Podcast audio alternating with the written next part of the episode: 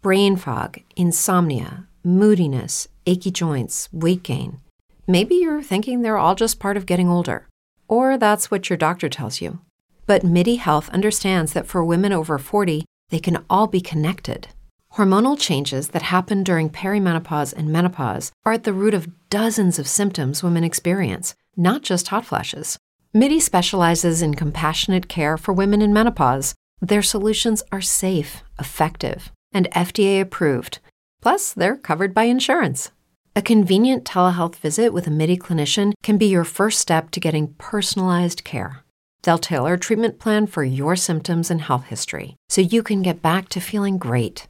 91% of MIDI patients get relief from symptoms within just two months. When your body changes, your care should too. Book your virtual visit today at joinmidi.com. That's joinmidi.com. If you're a woman over 40 dealing with hot flashes, insomnia, brain fog, moodiness, or weight gain, you don't have to accept it as just another part of aging. The experts at MIDI Health know all these symptoms can be connected to the hormonal changes of menopause, and MIDI can help with safe, effective, FDA approved solutions covered by insurance. 91% of MIDI patients get relief from symptoms within just two months. Book your virtual visit today at joinmidi.com. Brain fog, insomnia, moodiness, weight gain. Maybe you think they're just part of getting older, but MIDI Health understands that for women over 40, they can all connect to menopause. It's at the root of dozens of symptoms we experience, not just hot flashes. MIDI clinicians are menopause experts offering safe, effective, FDA approved solutions covered by insurance. 91% of MIDI patients get relief from symptoms within just two months. Book your virtual visit today at joinmidi.com. Brain fog, insomnia, moodiness, achy joints, weight gain. Maybe you're thinking they're all just part of getting older, or that's what your doctor tells you. But MIDI Health understands that for women over 40, they can all be connected. Hormonal changes that happen during perimenopause and menopause are at the root of dozens of symptoms women experience, not just hot flashes. MIDI specializes in compassionate care for women in menopause. Their solutions are safe, effective, and FDA approved. Plus, they're covered by insurance. A convenient telehealth visit with a MIDI clinician can be your first step to getting personalized care. They'll tailor a treatment plan for your symptoms and health history so you can get back to feeling great. 91% of MIDI patients get relief from symptoms within just two months. When your body changes, your care should too. Book your virtual visit today at joinmidi.com. That's joinmidi.com. Hello, ladies and gentlemen. Welcome back to the Dexter season or Dexter retrospective, season five. The sa- the way last week or the last episode because I think they're releasing two one two episodes in one week because I got delayed and.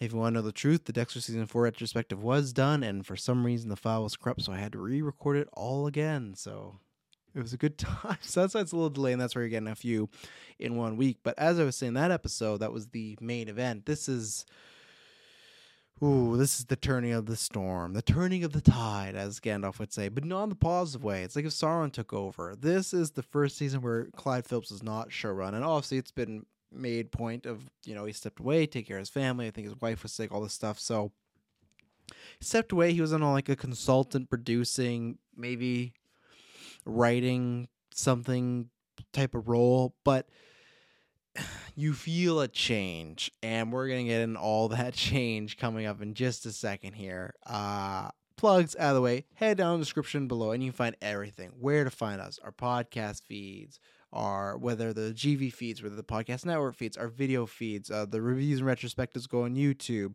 the um newscast go on Twitch, and then we got cutouts on YouTube. There's a whole bunch of stuff. So please check all that out. And then, most importantly, two things that are coming up this. What is it? Saturday when you're listening to this, it'll be out before. Uh, DC Fandom is happening. It's going to be a big crossover event between myself, Taylor Field, uh, Kirkland Passer, and the GUA members. A whole slew of people, whole slew of guests. It's going to be a good time. If you tuned in last year, you know what you're in for. If not, definitely do it. Uh, we have a fun time watching this all along with you, but then we have great discussions, great breaking down. It's it's just one of my favorite times of year. It only started last year, obviously, but just like this, uh, E3, and what's coming up next. So obviously, go watch 9:30 to whenever we finish DC Fandom. We're going to be tons of coverage there, podcast feed, video feed. Join along, can't wait. But what's really our main event of the year Extra Life. Tons of stuff popping off there. 24 hour streams, fifth annual year, $2,500 we're trying to raise for BC Children's Hospital. That helps us hit our goal that gets to all these kids that need it, kids that are sick, kids that need to pay for surgery, recovery, all these sort of things. You can look in the site. It will be in the description down below. It's a legit place. It's tax deductible. We've done it five years. You don't, doesn't matter where, whether it be Facebook or their website, you donate there. And uh, yes, please do that. Uh, if we hit our goal, Taylor Field is shaving his head bald. And we got tons of stuff going on. We get the big, big trivia battle. Check on Twitter every day at 12 p.m. PST. There's some sort of announcement whether whoever's hosting it, whoever's playing in it. It's myself, the Wolves, featuring, you know, I'm I'm part of the Wolves order, and the Wolves are kind of, you know, not below, but they're they're part of the pack, you know. You know, maybe they'll be in the order one day. But the Wolves versus the Rangers, Clay's kind of whatever team. Last year I played trivia on a team and I fucking won. It was three of us versus seven, and hmm, gee, you're not to go with the winner. So everybody on Clay's team don't want to do that. You can go down to the link below and that'll show. That's at 6 p.m. PST, but the link down below has the entire schedule. We got that. We're doing Mario Party, like a free for all myself, Kirkland and Saris, the new Mario Party.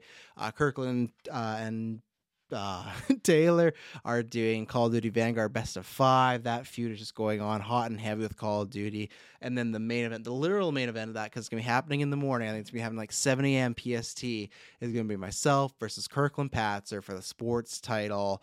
He is the longest rating sports champion, but I am looking to end that run because if I do, I'm the first person ever to hold all three titles at Geek at the very same time the main world championship, the team championship, and soon the sports title. It's gonna be good. I don't think we've even decided upon the games. Lawyers are still talking everything like that, but uh, it's gonna be a it's gonna be a good one. And this is gonna be my first title match. I think after almost like no hours of sleep. So I don't know how that's gonna go, but uh, we'll see. So description down below has everything, and then most importantly uh, for the podcast wise. The most important is the charity stream. Do that. And same thing right now. I'm about to say, hey, join our Patreon. But if you want to not join our Patreon this month and go to Extra Life, please do that because that's all that counts and everything like that. Even if it's a dollar, it helps. Just be there, share it, spread, watch the link. You know that. You know that's the most important thing. But Patreon, you get ad free, exclusive, early tiers and everything like that. Uh, pick a movie for us to watch be on retro or be on after nine stuff like that but most people join for the ad-free exclusive early stuff that's the good things and we just had a town hall explaining why patreon and listening and subscribing good reviews can all help us out so please do that i would very much appreciate it. so dexter season five man what a ride we're on right so we talked about this last episode right as far as season four comes out and it's just this big boom of the show. Uh, it's this big boom, and you go, okay, what's gonna happen next? Because they've set the they've set the playing field right as far as Dexter's lost Rita. He's had this big, you know. Obviously, just lost as far as a family member, but also just like th- he's never won the limelight on him, the spotlight on him it's on him now. He just got his wife, you know, his wife just got killed by a very top tier, the manhunt one that everyone's after right now, Trinity the serial killer, right? So this is like worst case scenario for everything that's happening, right? So it's set up to be a good season. And I remember the previews, obviously, ratings and viewership goes up. But I remember the season, just they had that uh, in the air tonight cover, and it was Dexter in the bathroom with the blood cover. And man, it was fantastic. And I will say, barring one joke, that the pilot is very good and very much what I want. This season is it's tough because there's a couple of other dingers in there, but I think this is if it's not I have to decide because I'm rewatching them all. If it's not the worst season, it is the second worst season. They have nothing but potential and they just squander it on. I don't know what the idea. like they squandered on what I don't know. And I'm going to tell you because I do know, but it's just, there's just something off about the season. I it's tough because I could say, like, yeah, I like the season. I can make a case that, yeah, Dexter at its worst sometimes back in that era was better than some like network shows at their best, right? Because this is when network shows were getting very dry and very paint by numbers and very um, formulaic and very uh, procedural. So network TV, I was like, ah, I'm sticking away from that. So as I mentioned in se- the season four retrospective, I feel this should have been a full on Dexter getting back to Dexter the same way Casino Royale or like even Quantum of Solace. The end of Quantum of Solace, it's like he's dealt with all his trauma and he's ready to be Bond, and then we get Skyfall. Like Quantum of Solace, there was some bumps along the way with Dexter season five, but even if there would have been some bumps, we'd be like, okay, we're getting us to this point. Because as I said before, my pitch was season five, you do this kind of the fallout season, then season six is where you ended. I think you could have, especially we'll get into what Deborah would have found out, but I think you should have had a bunch of mini stories. I don't think you needed another big bad right away. I don't think you need him finding a bunch of victims that have been hidden right away. I don't think you need him to have a love interest right away, especially when Dexter is not a like a love type of character. That's why I feel some people even pushed away season two. That I give more credit, but I understand why I feel didn't like the love triangle aspect with Rita, Lyle, and him. This is kind of going into this side of things, and it just feels way too soon and also doesn't work i feel in my opinion when you get to hannah later on because it kind of feels wasted then too it's just I like, and I will say it's not Lumen, the character in particular, but it's Lumen and the story she brings across is what the problem is with this season. I think even a better thing too is, like I said in season four, you should have saved the Ice Truck Killer reveal for season five right here. While Dexter, because he has this great moment in the pilot where this guy's just mouthing off at him and he just kills him, destroys him, everything like that, and then he comes back, he's for the funeral, stuff like that. But I think they should have kept on that downward spiral. And there's a great episode, which we'll talk about in season six, called Nebraska. And it is the episode where Brian and Dexter go for a little joyride. And it's instead of Harry being on his shoulder, it's Brian, brother Brian. We'll I'll wait till we get there. Talk about the whole episode. But it is one of my favorites. Yes, it's fan service, yes, but it's one of these things where just like it felt needed. It was that side release, like, oh, they did some with Brian again, and it made sense. Because the second you introduce the ghost or like you know person on the shoulder aspect, it's just like it was sitting right there, and we're all like, when are they gonna do it? They're gonna have to do it right. At least I feel like the hardcore fans were always talking about like, when are they gonna bring Brian back for something? And especially at the first episode, Harry's gone. He's like, "Where are you, Harry? I can't find you." I think it would have been fitting if he was on this dark path, he was going down, and Brian was kind of with him, and then he eventually turned the corner and turned around. I don't. I think again we'll talk about in season six the Nebraska thing. oh man, you could have stretched out at least three episodes. They just do one episode and then go away, and then they don't really mention it again. You know, they talk about it a little bit like, "Oh, you were in Nebraska. Yeah, I didn't like that, Deborah. You were supposed to be with me." But point aside I think there's a few things that the Ice Truck Killer, and that's why it would have made sense. She tells him about Brian. He has this vision of him, all this stuff. I think there's tons of stuff that you could have done just focusing on Dexter. And then I think it becomes too much about Lumen or too much about Dexter and Lumen. And they even say this in a way of like Dexter's doing this to help, you know, helps because he lost Rita is helping someone else, right? And even though multiple characters point out, like, hey, that's not how that works, but still, that's what his mindset is and I've already listed all those other reasons why I don't think it works as far as another killer. Um, Jonny Lee Miller, I like as Jordan Chase. I saw Jonny Lee Miller in enough stuff when I was younger, but surprisingly, uh, what is it? I am Eli or Eli? That show that was on ABC that got canceled. That was the first time I like, really seen Jonny Lee Miller, and I loved him. So when they cast him for this, I was like, oh great.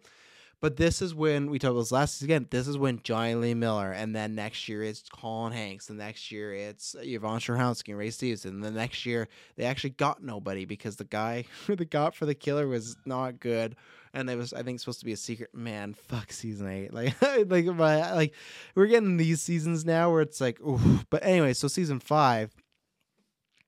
To me, it was taking that rinse repeat. Well, oh, we need another big bad. We need this and need this and it just I don't think any of it goes together. It's all just kind of thrown and there's tons of stuff. And I will say I guess there's a few things in the pilot that I don't think is purpose, but I think that's what it should have been. I don't think that the Lumen thing was mm, well written one, but also I don't think it was needed in this season. I think him already having a love interest, as I was talking about earlier, and love not being a huge thing or dating not being a huge thing for him felt off. And I get it. They do this whole thing. They're joined by the darkness, all this stuff.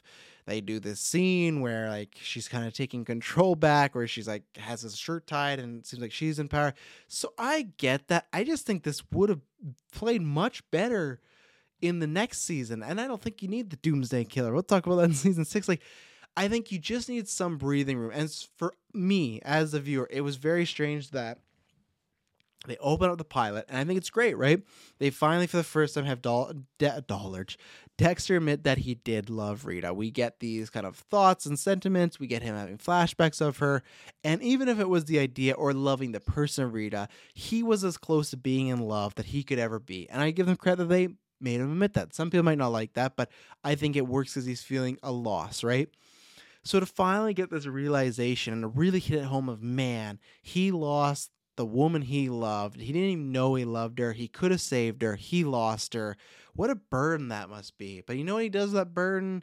He just buries it balls deep into Lumen. and the second that happens, I know uh, maybe a little vulgar, but the second that happens, they're looking at each other lovingly. They're like stroking each other's hair. He's buying her custom gloves and knives, and they're like literally like using Harrison's toys to plan out the kill rooms and stuff. It just it feels like I did love Rita, but then I met so it's what it feels like. And maybe this is a way you could portray it, but this is not how they did it, in my opinion. And I don't think it was right for them to do it. It feels like all of us, when we had our first girlfriend or boyfriend, whatever you had, that was the be all end all. I love this person. I could never not love them.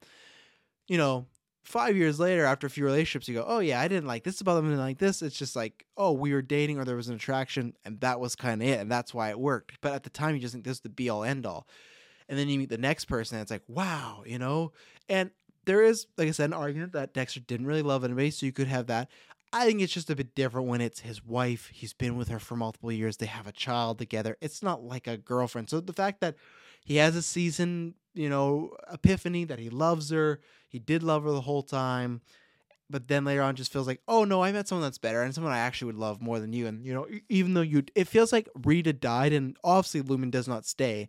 But if Lumen stayed, his life would have been better. That's what it feels like, and that's not how. Like to me, that almost completely, no pun intended, kills the stakes of what Trini took from him. Because right away they put a band-aid on. And yeah, she leaves and I'm not a monster and I'm a monster and I can't do what you do, blah, blah, blah.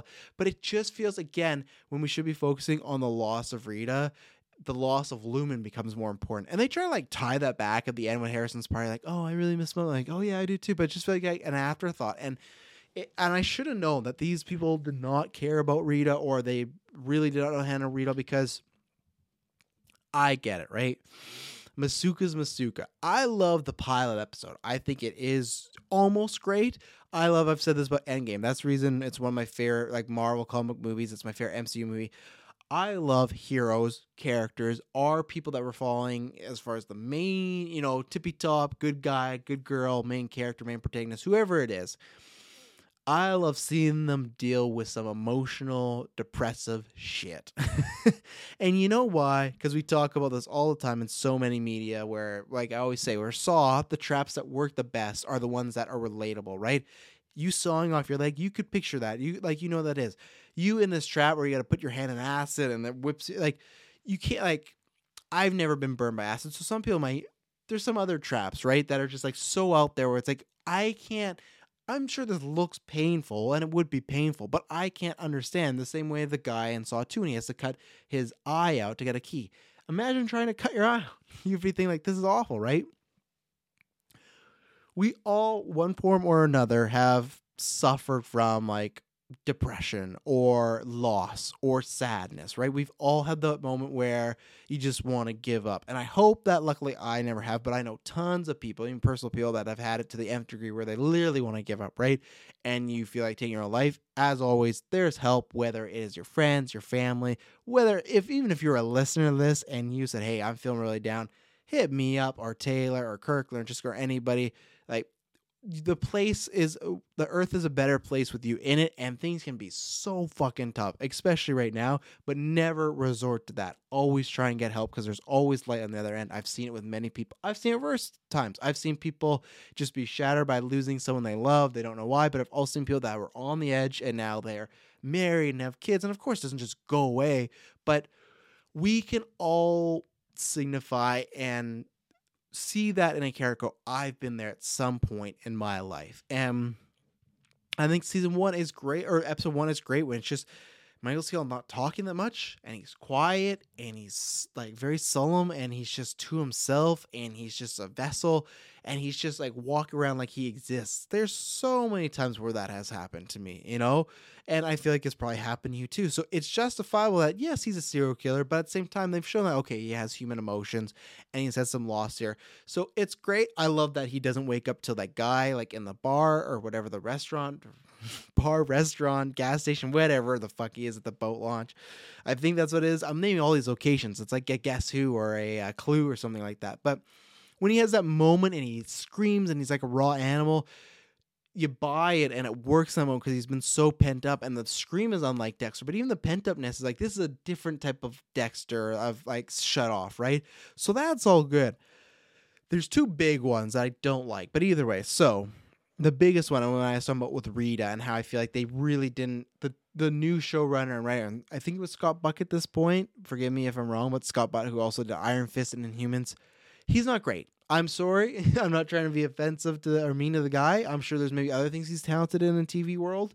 Show running is not, or at least the genres he's picked are not it. Um, I mean, this isn't his line, but then they showrunner to me, it's like the director. The buck stops with you, or even Michael C. Hall as a producer whoever. It's a few, a bunch of people that let this line through. So, one of the biggest things I love is like I was referring to Endgame or something like even like the Dark Knight after is the or you know from Rise Skywalker to Last Jedi. These are some like kind of recent interpretations. Is the big a big thing happens and then it's like man the fallout that those first five minutes like okay what's gonna happen next like how do these characters react where do we go and I like Grey's Anatomy when characters die I am anticipating so much of yes, Dexter, but also what do our other characters do? Quinn, Batista, LaGuerta, Masuka, Deborah. When they find out when Deborah pulls up to the front yard and sees Dexter covered in blood and the baby covered in blood and Rita's inside, it was me.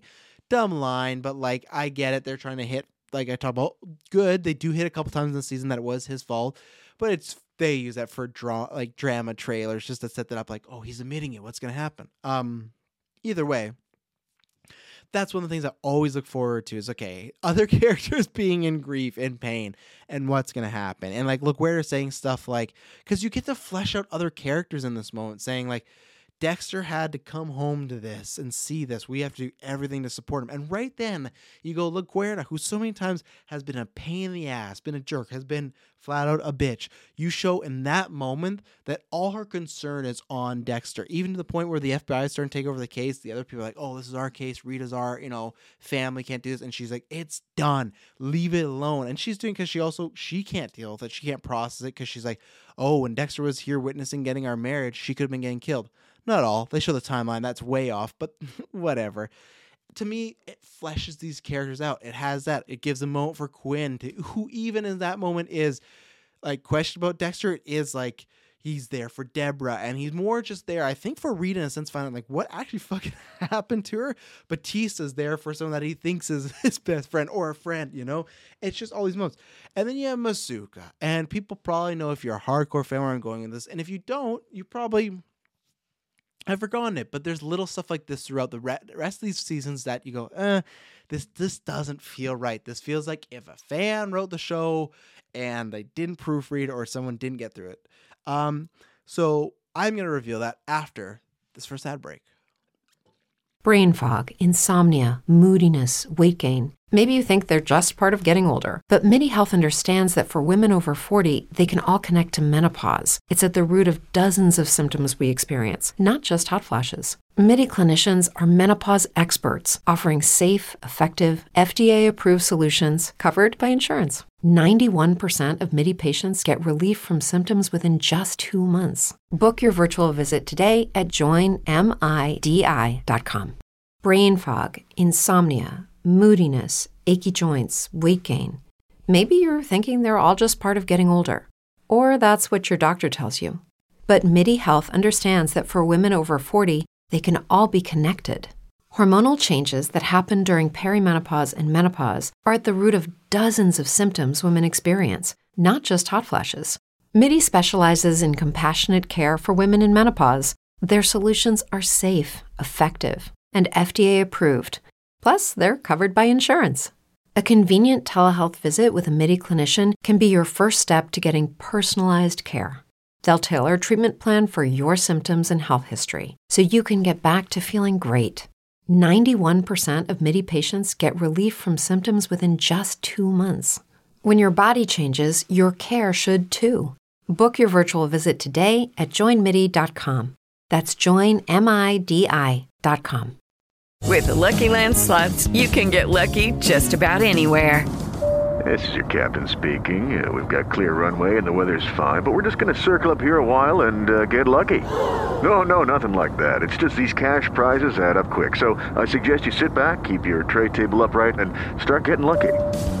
Play for free at LuckyLandSlots.com. Are you feeling lucky? No purchase necessary. Void where prohibited by law. 18 plus terms and conditions apply. See website for details. Brain fog, insomnia, moodiness, weight gain. Maybe you think they're just part of getting older, but MIDI Health understands that for women over 40, they can all connect to menopause. It's at the root of dozens of symptoms we experience, not just hot flashes. MIDI clinicians are menopause experts offering safe, effective, FDA approved solutions covered by insurance. 91% of MIDI patients get relief from symptoms within just two months. Book your virtual visit today at joinmidi.com. Lucky Land Casino asking people what's the weirdest place you've gotten lucky? Lucky? In line at the deli, I guess? Aha, in my dentist's office. More than once, actually. Do I have to say? Yes, you do. In the car before my kids' PTA meeting. Really? Yes. Excuse me, what's the weirdest place you've gotten lucky? I never win and tell. Well, there you have it. You can get lucky anywhere playing at LuckyLandSlots.com. Play for free right now. Are you feeling lucky? No purchase necessary. Void where prohibited by law. 18 plus. Terms and conditions apply. See website for details. With the Lucky Land slots, you can get lucky just about anywhere. This is your captain speaking. Uh, we've got clear runway and the weather's fine, but we're just going to circle up here a while and uh, get lucky. No, no, nothing like that. It's just these cash prizes add up quick. So I suggest you sit back, keep your tray table upright, and start getting lucky. Play for free at LuckyLandSlots.com. Are you feeling lucky? No purchase necessary. Void where prohibited by law. 18 plus terms and conditions apply. See website for details. talk about a cliffhanger. Hey, so they get to Dexter's house. Dexter's getting cleaned up with Harrison, Deborah. They're surveying the scene. The like I said, LaGuerta, Quinn, all this stuff. There's a scene where Quinn and Masuka are in the bathroom where Julie Benz is laying there. Still as actress, she gets credit because she comes back for the re um the flashbacks and everything there's a scene where in the ba- bathroom they're talking about everything that's gone down, right? Blah blah blah. And Masuka has this line, and this is where it just and it's so funny because it's very much like Grey's Anatomy, and I think that was season five in Grey's Anatomy as well that it happened, and it's just weird that it's it's very similar. I'll explain that both, but Masuka says, "I've pictured her naked many times, but never like this." And I know you can say, "Oh, it's Vince Masuka." Here's the thing. For me, there was a clear line of again when I was saying how they did good things about LaGuerta and fleshing her out. This did an opposite thing for Masuka. It made me dislike the character because I go, "This is a guy who's supposed to be one of your friends. You thought he should have asked you to be his best man at the wedding. You were at his bachelor party. You worked with him side by side. You would make that joke in this moment, and for my evidence of what I picture, not and this isn't to me even as far as like, oh, hashtag not my Masuka. To me, this pushes forward as far as or this pushes against of what the show is set up for the character that we know and love with Masuka. All the way to oh good neck crack, you know? Let's have him twice in these deck retrospectives. Something about them just the neck goes. I, or I'm just getting fucking old. Uh, um Batista gets stabbed by Brian and Deborah goes to make a joke and Masuka goes like, Hey, like that's my friend you're talking about there. And then he walks away and Deb feels bad. They set up in serious situations, Masuka will shut the fuck up and be like, hey, this is serious. Like, my friends could die. Like, I'm not cool with this. This is. this is not my friend could die. My friend's wife has been fucking mutilated in this bathtub. I'm gonna make a naked joke. Right now, at the time, I did not like the joke. Once we got the full season, I went back, and now we've got these other seasons. I go, okay, right then I should know. But in the moment, you just go, bad joke. But I don't know how anyone does not sit around the room and go, just a little too far. Because it almost like, not robs of the stakes, but just like, why? Why in this moment? And like I said, that kind of went forward to how they really cared about Rita and to me what they did with Lumen, right? And yeah, and to get to Lumen now, right? And let's talk about this whole because Dexter and Michael C. Hall in this season are he's on the rebound, and honestly, I like the first episodes where he's just trying to get back to normal. He needs a kill. He's feeling desperate. After that, it's just let's take care of Lumen for the whole season. And there's not much great character work there, unfortunately, because he's just like falling in love with Lumen, and you just don't buy it, and you don't want to buy it right now. You don't want it.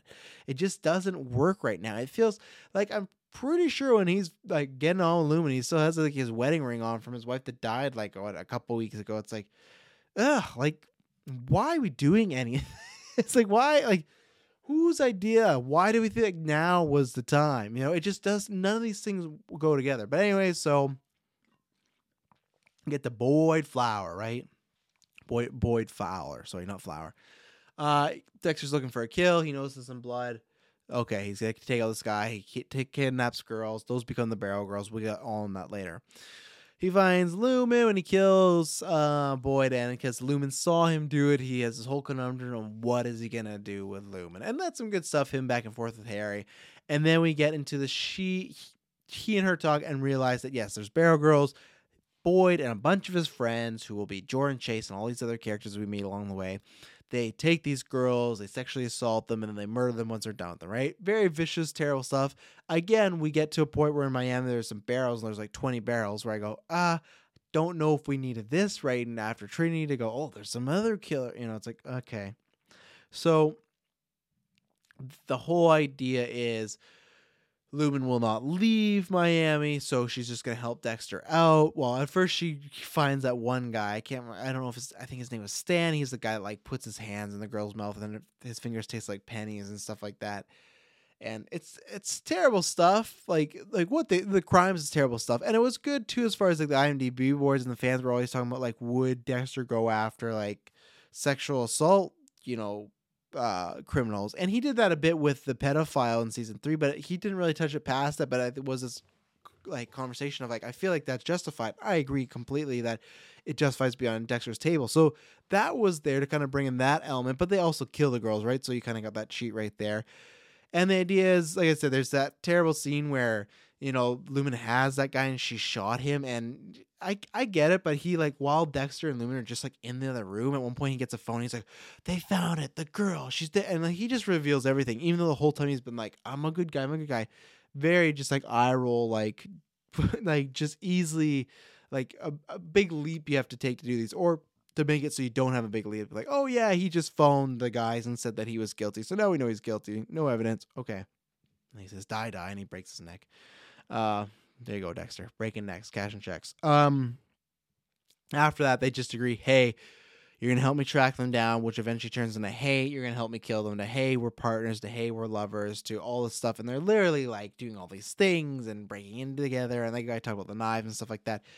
I guess I should stop harping on the love stuff. None of that just works for me. I think I think Julia Stiles can be a good actress. 10 Things I Hate About You, phenomenal rom com movie. You know, you could argue one of the best ones out there. I think she has a very specific style or acting type.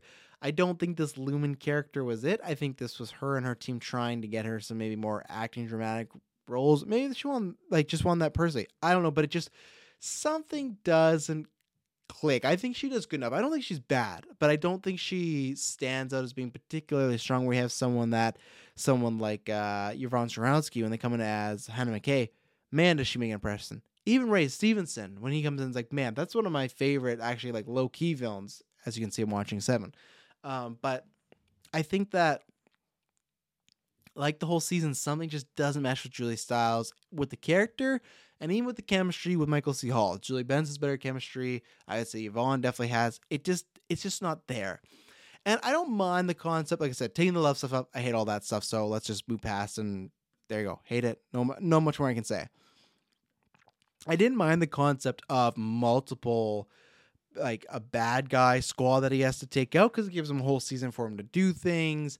I liked the laying of like the Jordan Chase character as far as he was this pathetic guy and they were just abusing girls. So it set up like, okay, these are all pieces of shit. It makes sense. These are unfortunately real world things that happen. So that all worked. It gets a little weird once he has like this vial of the blood of the first girl. It gets a little gimmicky and stuff like that. But I like Jordan Chase the character first. He's a more motivational speaker, and they kind of set up as like he would talk up the guys to do these bad things. So he kind of find like he has a gift of gab. So I don't mind it in concept. We get some interesting adventures along the way. I love when they go to the conference and um Dexter gets brought up on stage and Jordan Chase and him have that moment and they're talking and about Rita. The the like the bromance or whatever like they have that thing on stage and then Jordan's like we should keep having meetings and stuff like that. But it's not even meetings. Jordan like really befriends him and becomes like his personal therapist. They do say like, oh, because of your tragedy, he takes interest into you, but it feels way too convenient. Like Jordan just completely like gives him access to like his private room, his gym, like not alone, but still, it just feels almost like they were trying to do like a semi Miguel thing, but rushed that part doesn't work at all. I think they could have reworked that or done better with it.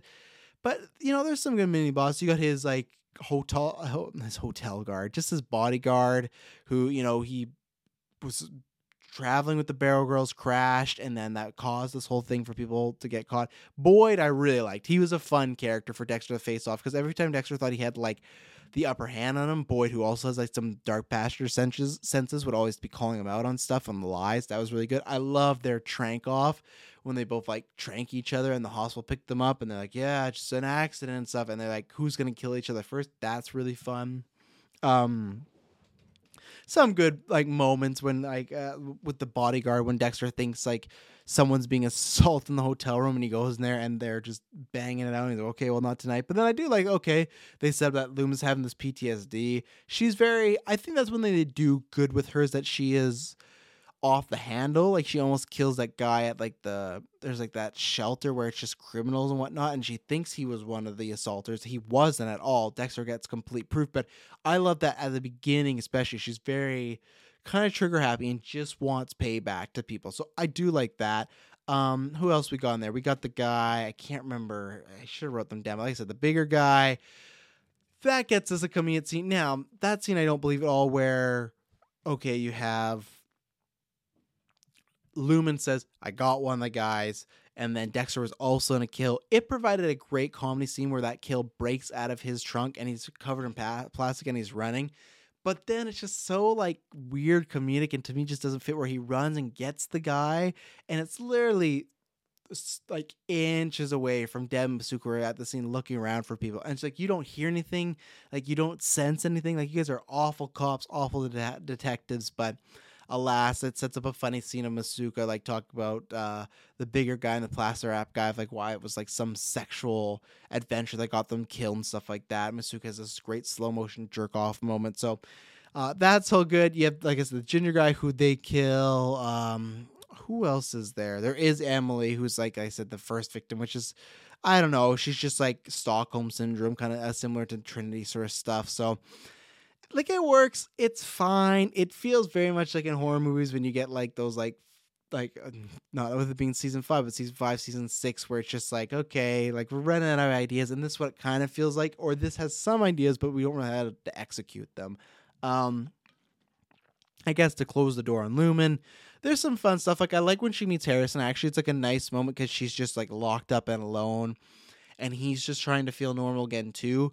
It is funny that he just has this thing for blondes. I like there's some good humor between Deb and Aster fighting about the tenant and everything like that. That all plays well. I'm like, oh, you didn't mention you had a sister, you didn't mention you had a tenant, and that's all good. I like all that humor, the situation humor. I like the episode where Aster does come back into town because Lumen's there to kind of talk about trauma and whatnot. And they figure out that her friend's stepfather is like an abusive asshole. And there's a great scene where Dexter beats the shit out of him in a parking lot. Really like that, and I like the bonding Coder Dexter and Cody have, eh, or Dexter and Aster, sorry. I think what it brings up uh, one problem was because I guess uh, like I understand to a point, right? Where you go, what can we do with Dexter with these three kids? It's going to be mighty hard to write the show now with him having these three kids. How does he get around doing his killing and what he wants to do? To me, that was the pitch as far as, well, how is he going to pull this off? How is he going to pull it off? He's not. He's just going to send the kids away all the time. They're going to go live with Paul's parents. Paul's parents, who we met once when Rita died. There's a great scene in episode one where they bring them back from Disneyland. And, you know, Aster and like, I actually think it's a grandmother, like, you could, we were at Disney World. You could have told us. They get mad at Dexter for not saying anything about Rita.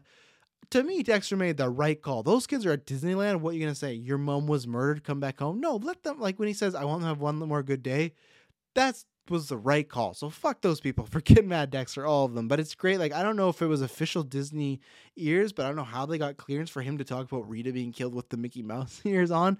Such a good touch. But right away, and I get it, you see this kind of Aster kind of picks up that Dexter feels a little distant, and right away there's a riff, right? Of like, you should have been there for mom. Why didn't you protect her? All stuff that a kid would say probably in this moment, right? So at the time, it makes sense that okay, they're gonna go there for a little bit, getting on their feet with Paul with Paul's parents. Okay, great. The fact that they never ever come back is so questionable and very lackluster in the sense of to me that was the thing of like okay how's he going to juggle his life and like i said he's not and to me it is i get why it would be a burden to have these three kids but i thought okay they're just going to have to get very creative with the writing to find a way and they don't they just don't want to address it like no we don't need that they're with rita. So they also kind of kill off the kids too like they don't actually kill them off but it's just like it feels like that they're just gone. And it just feels too easy and it just feels like again almost like how rita got replaced by lumen the kids kind of got replaced by harrison and it's it's not a great trade-off. I'm not saying harrison can't be there too but i think that would have added a bit more merit. Plus at the end of the day it didn't even matter because between this English nanny, who everybody on the IMDb board saw it was Lila's mom trying to get revenge, between her and they do one episode which is great where he stays overnight accidentally after I think it was when he got uh, or with Lumini found her and he never called the nanny and she got pissed. So that was good and he has to win her back. But between her and then Jamie in the next few seasons, he finds maids that as long as they're told, hey, I'm going to be gone for three days, they will live with this child. They'll become this child's mother anytime Dexter needs anything, these nannies are ready to drop everything at the dime at the drop of the hat. Any at a dime's whatever the expression is on a dime, at a dime. Um they'll drop everything you're doing to watch Dexter. He must be paying some good fucking money. That's the only thing I could think, but that's where it's just like you could have just had Aster and Cody also with them too. You know, you could also have where Aster gets older and she can look after Harrison. But no, they just chose not to have him in the show for almost the rest of the shows now because I know they pop up. I don't know if they pop up in season six. I can't even remember. I just watched that season. I know they pop up in season seven for a little bit, but it all feels just very unwell thought of. You know, it's just oh, all these problems. What's gonna happen? Ah, they're not gonna happen. Don't worry about it. So okay, cool. Um, I guess I should touch upon Jordan Chase a little. I like. I, I, I guess I did more just Jonathan Miller. The rest of the bad guys, they're just fine, kind of average, generic people.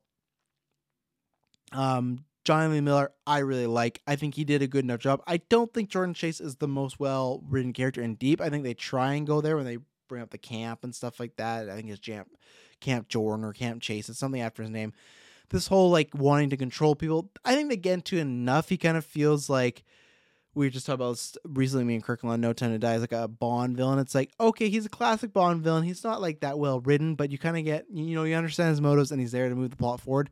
That's what Jonny Lee Miller is there for. So it's like as long as you get a good actor that enjoying the performance, that's good. I don't think they give him any scenes that are like really crazily good, like a Trinity or like a Miguel or stuff like that. Like the closest you get is maybe at the end when he's like interrogating Lumen, but not not really. So another thing. So let's talk about Quinn. Here's another thing that bugged me during the uh, another pilot part or premiere episode was man. So they have people that would do this, but Deb decides to take it upon herself that she's going to clean up Rita's dead body and dead bloody mess, right? Again, they have people to do this. I think Quinn might say that, but it's just like, yeah, that you wouldn't have to do this at all.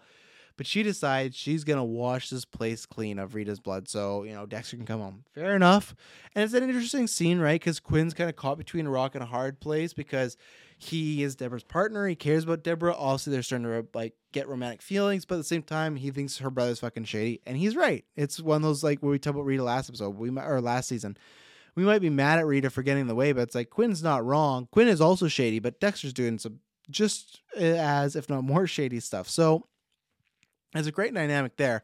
And I don't mind the dynamic of them becoming a couple because it actually sets up some good drama this season. Like when he keeps looking into Dexter and he's like, knock it off, like leave him alone. And she finds out again that he's looking at it and suspends him and then doesn't say anything, says he has vacation time. And when Deb gets in a fight with her and is calling LaGuerta out, like, blah, blah, blah, you know, you're lying, all this stuff. And she's like, why don't you go ask Quinn why he's really been off for three weeks, you know, and stuff like that. And then she starts telling about the looking into your brother and stuff like that. It's great kind of soap opera drama relationship, right? But still, it works out, I think, for a few things. What doesn't work for me is Deb cleans the blood, Quinn's helps her out, and what do they do? They bang on the floor of the kitchen of the house that Rita died in after they just cleaned up her blood. Now, I understand, and we all get that, right? I, I think we all deal with grief in different ways. And if banging anyone else the way you're going to go, I can 100% get there. I've been there, brothers and sisters, 100%. I I just don't know if my like if I had a sister-in-law and she had died and I just spent the whole day wiping up her blood and probably smell like her blood if I wanted to be getting it on with somebody no matter what they look like, no matter how hot they're, no matter how attractive you are to them, like you want to be doing stuff while you could smell like Rita's blood. It was misguided and gross, and it was not needed. They could have just had it at a different place. They could have had them hook up the next. Just you could have had you could have a moment where they're outside the house consoling each other, and maybe there's a quick kiss, and they're like, okay, I gotta go. You get that same effect, but no, we need this sex scene with some nudity in there. It's just like, uh and, and later on in this moment too, they have like Quinn walk up just showing his butt for like humor, and it's just yeah, again, strange. I like Quinn and Deborah. I like the dynamic. I think they break them up later on the show as like a mistake, and Quinn, the character, suffers for it. Deborah kind of suffers for it too, and she's attracted to her brother. But alas, I like them as a couple. It makes sense. I think Carpenter and Harrington have good chemistry. Like I said, I liked the dynamic of the back and forth of he he's starting to like to love Deborah to he has some really bad suspicions about Dexter. He even thinks he could have killed Rita. That's when we get Stan Liddy, aka Quinn's dad. Not really Quinn's dad, but looks like Quinn's dad. And we're gonna talk about Stan Liddy after this ad break. Lucky Land Casino asking people what's the weirdest place you've gotten lucky? Lucky? In line at the deli, I guess? Aha, in my dentist's office. More than once, actually. Do I have to say? Yes, you do. In the car before my kids' PTA meeting. Really? Yes. Excuse me, what's the weirdest place you've gotten lucky? I never win and tell. Well, there you have it. You can get lucky anywhere playing at LuckyLandSlots.com. Play for free right now. Are you feeling lucky? No purchase necessary. Void where prohibited by law. 18 plus. Terms and conditions apply. See website for details. Hey guys, it is Ryan. I'm not sure if you know this about me, but I'm a bit of a fun fanatic when I can. I like to work, but I like fun too. It's a thing. And now the truth is out there. I can tell you about my favorite place to have fun. Chumba Casino. They have hundreds of social casino style games to choose from with new games released each week. You can play for free anytime, anywhere and each day brings a new chance to collect daily bonuses. So join me in the fun. Sign up now at ChumbaCasino.com. No purchase necessary. VGW. Void were prohibited by law. See terms and conditions. 18 plus. With Lucky Land slots, you can get lucky just about anywhere. Dearly beloved, we are gathered here today to... Has anyone seen the bride and groom? Sorry, sorry, we're here. We were getting lucky in the limo and we lost track of time. No, Lucky Land Casino. With cash prizes that add up quicker than a guest registry in that case, I pronounce you lucky. Play for free at LuckyLandSlots.com. Daily bonuses are waiting. No purchase necessary. Void were prohibited by law. 18 plus. Terms and conditions apply. See website for details. Lucky Land Casino asking people, "What's the weirdest place you've gotten lucky?" Lucky in line at the deli, I guess. Aha, in my dentist's office. More than once, actually. Do I have to say? Yes, you do. In the car before my kids' PTA meeting. Really? Yes. Excuse me, what's the weirdest place you've gotten lucky? I never win and tell. Well, there you have it. You can get lucky anywhere playing at LuckyLandSlots.com. Play for free right now. Are you feeling lucky? No purchase necessary. Void where prohibited by law. 18 plus. Terms and conditions apply. See website for details. This episode is brought to you by Allianz Travel Insurance. If you're the type of traveler who leaves everything to the last minute, then annual travel insurance was made for you. Buy your plan today, and you're covered for every trip you take in the next 365 days. Enjoy peace of mind knowing you're protected, whether you're heading out for a weekend getaway or an international vacation. Get the travel protection trusted by more than 70 million American travelers. Get a quote at AllianzTravelInsurance.com. And we're back. So Stan Liddy. Oh, played by Mr. Robocop himself, played by one of the very most underrated Batman voice in Dark Knight Returns, Peter Weller. He's fantastic in that. Like I know it's just a voice, but still. Great Hollywood legend, right? So when he was casting, he was like, "Oh, this is interesting." What's and they were really like cagey about his role, but he is like a cop that's doing some like, illegal dealings or something like that. So he gets his badge and everything taken away, but he's a resourceful guy. Still some hookups with the police and stuff like that. So he's kind of doing some PI work. Quinn hires him to look into Dexter because he feels like he's either gone too far or he can't look anymore, as far as Deborah might find out. Liddy starts to find some stuff. Liddy sets up a bunch of stuff like la- nanny cams, all these. I love there's this great moment where there's a nanny cam in the house and he just has them like stabbing, and that's like his like, oh shit, I got them. Like here we go.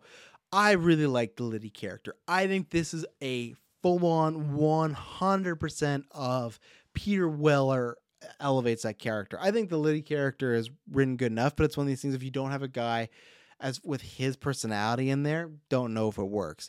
I legitimately do think, especially in the later seasons, Desmond Harrington starts to look like Peter Weller. So it was like uh, not good cast because they're not father and son, but if they were, someone do that. But they had like I would say this about Desmond Harrington. I think he played off Weller really well because say that three times fast it felt like they did know each other for a while. It felt like they had done some shady stuff, felt like they'd cover for one another. So I liked that dynamic. I liked the dynamic of someone being after Dexter that Dexter didn't really know about. They slowly start to figure out like there's a great one where the signal gets disrupted and he figures out there is a nanny cam watching them, so they put on a fake show for Liddy.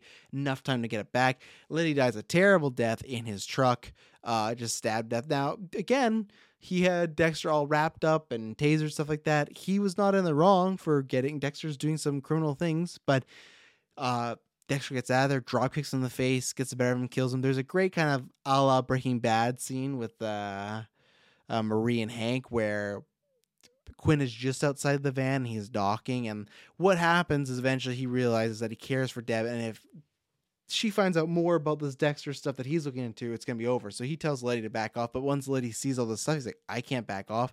They're dropping stuff in the ocean. They're stabbing things in midair. I'm not leaving the situation at all. So he calls Quinn. Says like, I need you to do this bus for me. He doesn't tell him that Dexter's in the trunk or anything like that. Quinn goes to the van. Liddy's dying in the van. His blood comes down, trickles, falls on Quinn's boot. I like the intensity of that. It was really big. Dexter gets the laptop, just plugs it into the lake, so that's all gone. Proof's gone. So they they try to like portray it as Dexter's doing a favor for Quinn. So like he is, but I feel like there's like this understanding between Dexter and Quinn that Dexter has killed Liddy, right? And for whatever Liddy may be, he's still like an innocent guy. And Quinn hired him. So he gets his blood on his boot. Oh, excuse me, it's later, but he gets his blood on his boot, boot and he is LaGuerta sees it and he needs a lawyer. Like it looks like Dead Rights Quinn has done this, right? Because of Quinn and Deborah, he apologizes. Once Deborah finds out, he's like, oh, she has this line of, while you're fucking me, you're spreading shit around my brother. And that kind of sums up like everything that goes around. It's like, yeah, that, not the most ideal thing you want to be doing in a relationship, you know? Uh, siblings are usually important to people. But anyway, so they eventually are finally starting to like reconnect and things like Deborah's happy with it. So De- Dexter like, like, smudges the blood results to make it seem like it was not Liddy's blood and Quinn also didn't kill him, but for sure didn't kill him, right? And later on the party, he gets invited to, Harrison's party, which is so funny because the whole time they like hate each other. So many times they're like, "What do you do in my house?" Like, and he'll be like, "What are you hiding, Dexter?" It's just like they're literally like saying this in front of people. It's like I'd be like, "This is fucking awkward and weird." But either way, so all this happens, right? He at the party he's like thanks like i owe you one. And he's just like you don't owe me one just like do good by deborah. But it's just like so quinn is fine like i know he is a dirty cop but quinn quinn is completely fine with knowing dexter probably murdered him. And the only reason quinn's walking around is because he smudged blood results. So fine he he did that for you but he smudged the results from his murder. And he never questions like liddy's murder ever again. He like like I feel like you could have made that the tipping point for him to get out of that situation even more so motivated, but no, he's just like, well, sucks to be Liddy, you know, and and it's weird. And just like, no, they just want Deborah and Quinn to be a relationship, so we're gonna drop it all, and they'll be kind of happy enough, you know. And they drop all the drama, the fighting, everything like that. So I, I like it for the most part. So the ending feels very rushed. You know, I think you needed a little bit more, a little bit more of a conversation there but because Quinn doesn't actually see anything, but I still feel like you'd be a little suspicious. But still, nope, doesn't happen. And Quinn and Deborah are off doing their stuff, and we'll talk about them in season uh season six. Um, then you get Batista LaGuerta. Now this is where I would say that season four we talked about it. Everyone despised. I don't know. Extremely disliked that pairing. I said I was fine with it, but I didn't love it, and there were times I didn't like it. So I was with most people like, yeah, if it's a Weeks Pro show, definitely. This is when they're very stretching because the whole idea is Matthews is gonna, you know, uh, make it really tough for Batista because her and Batista got or uh, him and Batista, LaGuerta and Batista got married, and they were gonna ship off Batista to another precinct. But no, because they got married, they can't do that legally, stuff like that. So it's just like they're gonna make their lives living hell, right? They have this storyline, which I guess it fits. Batista's a hothead, but he, LaGuerta and him are arguing all the time about the Trinity thing, like they're not on the same pathway. And he has this thing where he gets in a fight with someone at the club because someone says like Maria gives the best blowjobs in Miami, and it just feels like it's schoolyard stuff. Where again, he has been drinking and he can't be hothead, but I guess for me, it just needed a little bit more backbone. Where it's just like this feels like a ten year old saying this about your mom or tenth grade, you know, trying to get under her skin. They get in a fight. He goes in the hospital because of like a different situation. I think like it's something to do with like he maybe gets a concussion, but it was like a pre existing thing. So he could sue Batista. Batista goes talk to him. He doesn't, but he's still under like internal investigations, all this stuff. They have this like like nerdy type of guy who's always after Batista, like talking about there's gonna be trouble and stuff like that. They start to do the storyline where they insinuate LaGuerta is sleeping with him to get Batista out of trouble. And she's not sleeping with him. She's just like going on a sting so she can help someone get someone undercover to help Batista. I get the whole pride thing, but at the same point, if mm, Batista many times in the show makes it clear at least I feel like to us the viewers, and I think LaGuerta picks up on that. He thinks LaGuerta is doing something shady. Maybe before he busts up uh, or he busts in on a, like an undercover operation, maybe tell him so he doesn't think you're just like sleeping with this dude. All the problems really come down like if you just sat down in a room and talked to each other, you'd fix it up, fix it all up. Now, again, you could say, hey, that happens to real life couples, sure. It's just not well written in the show, you know. So it just comes off as annoying, unfortunately. So that's disappointing. Uh, let's see what else is there to talk about here. We talked about the nanny a little bit. She's good. I, I like her enough. Uh, I like that Dexter like really feels like she needs her and feels like something good for Harrison. I like this stuff with Harrison that they kind of established that hey, what happened to him? He was too young to process it and stuff like that. So some good moments there. Um, I'm trying to think there's anything else. We talked about Deborah. And uh, Deborah again, I wouldn't say she's lost in the season. The first few episodes, she's just taking care of Dexter. She is much more kind of just like motivated again. I, this is where I do think when they did the whole, she finds the camp and she finds the two, because she has this theory about the lovers are the ones that are killing all the people, Jordan Chase and whatnot. And she finds them. She's in the same room as Dexter as he drops the knife and everything like that. And she lets them go because she just feels bad for she had to watch all those tapes, right? I think they should have just really bypassed that all and had her find out there because she does find out in season seven. And how do we get there? Because she's going to a church to tell Dexter that she's in love with him. But we'll get that to the next episode. I think that they should just bypassed this all and went, hey, let's have her find out right here. And we got season seven locked up. But again, I think it's because like it was doing so good ratings wise and viewership wise. Like, oh, we got a lot of, you know, thing like a lot we can milk on this show. Let's just wait. But again, I think you easily could have done that, and that would have made that season really pay off if you had just made it about Dexter. But uh, yeah, De- Deb is good in this season. It just feels like for some reason in this season she's the least present, which is you know next season she becomes the lieutenant, which we'll talk about, which is big. But yeah, it just feels like she's just kind of reacting a lot to characters, and she feels like she's on the hunt again for killers. She's talking about all the time how you know it's either Quinn or how the her theory about the killers being connected and lovers and all this stuff. So yeah, I think that's everything. Um, let's see here if I can open up my notes here. I said, look where it is. Great in episode one. Like I said, when they go to the house, when they're at the funeral, shout at that actress. It's Lauren something. She does a great job there. Uh, Masuka's joke. Uh, yeah. Uh, let's see.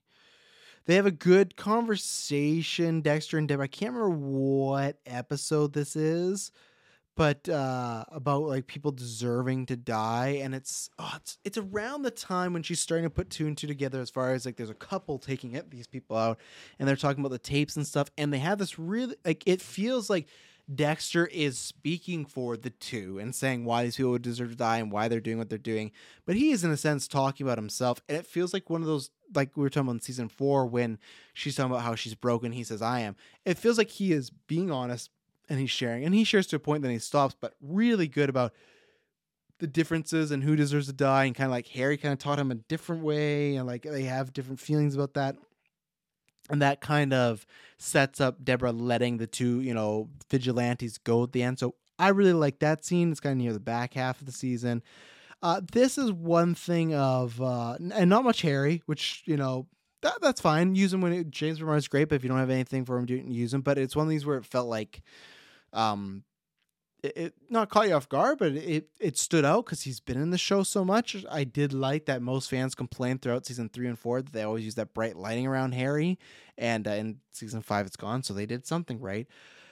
This is something we were talking about in season four, where they set up the stakes, and a few episodes of season five they do that, but they really try to emphasize that he has to be more careful because Trinity killed Rita, right? So he has to be more careful, has to be more precise.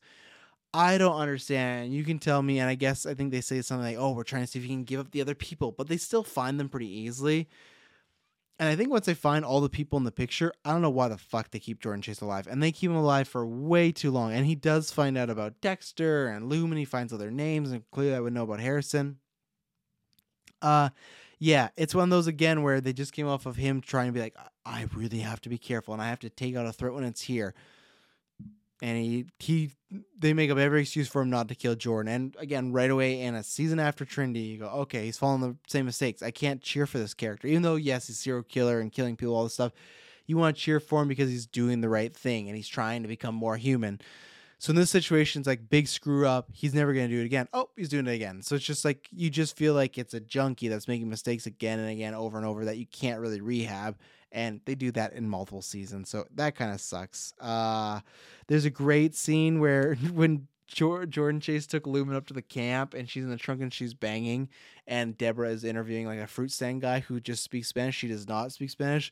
Some good comedic work there. Bung bung bung. Like they're trying to like talk it out and everything like that. So uh let's see. I think that is everything I have. I think I talked most about it with Lumen and the kills, and you know, I don't think there's anything like too great. Like I think the final kill tail's kind of good when Lumen is getting like acted up, and he's like, "Look, I put that inside you." Change. I was happy that she wasn't gonna turn on Dexter because he was being like, "Look at you, you're a monster, and I've changed you into something." And his whole idea is like rebirth and stuff. So that that kill room is like not too bad. Um, but there's nothing that great in this season. It it is one of the lower ones. It's one of these. It's I how I describe this all the time with shows and things like that.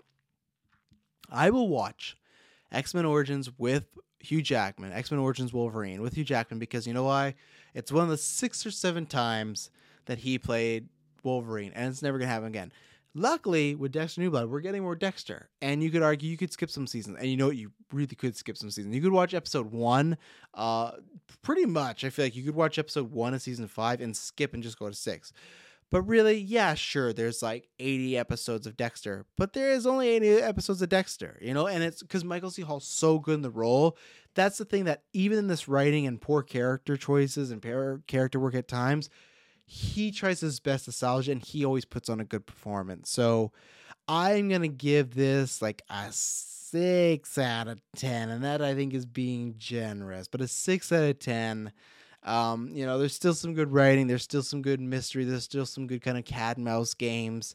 Uh, the kill rooms usually are good. I feel like, you know, the mini bosses, especially Boyd, like Dexter has some really good moments with them, but um, nothing to write home about, and it's nowhere near the stratosphere of the first four seasons, in my opinion. It's a massive step down, and I think the show did become more mainstream because Trinity, and I think they stick with that for five and six, and it works because the ratings go up. But for me, it always felt like this is not the Dexter I know and love, and it took a while to get back that way. And I feel like even season seven, which we'll talk about, which I think is hidden gem, it doesn't fully get back to that, but it's definitely the closest it was. It's clo- like way closer than this, where this just feels like what was the team doing, you know? And uh, yeah, and we got season five because of that. And yeah, so ladies and gentlemen, I hope you enjoyed this episode. We'll be back next week with season six, The Doomsday Killer.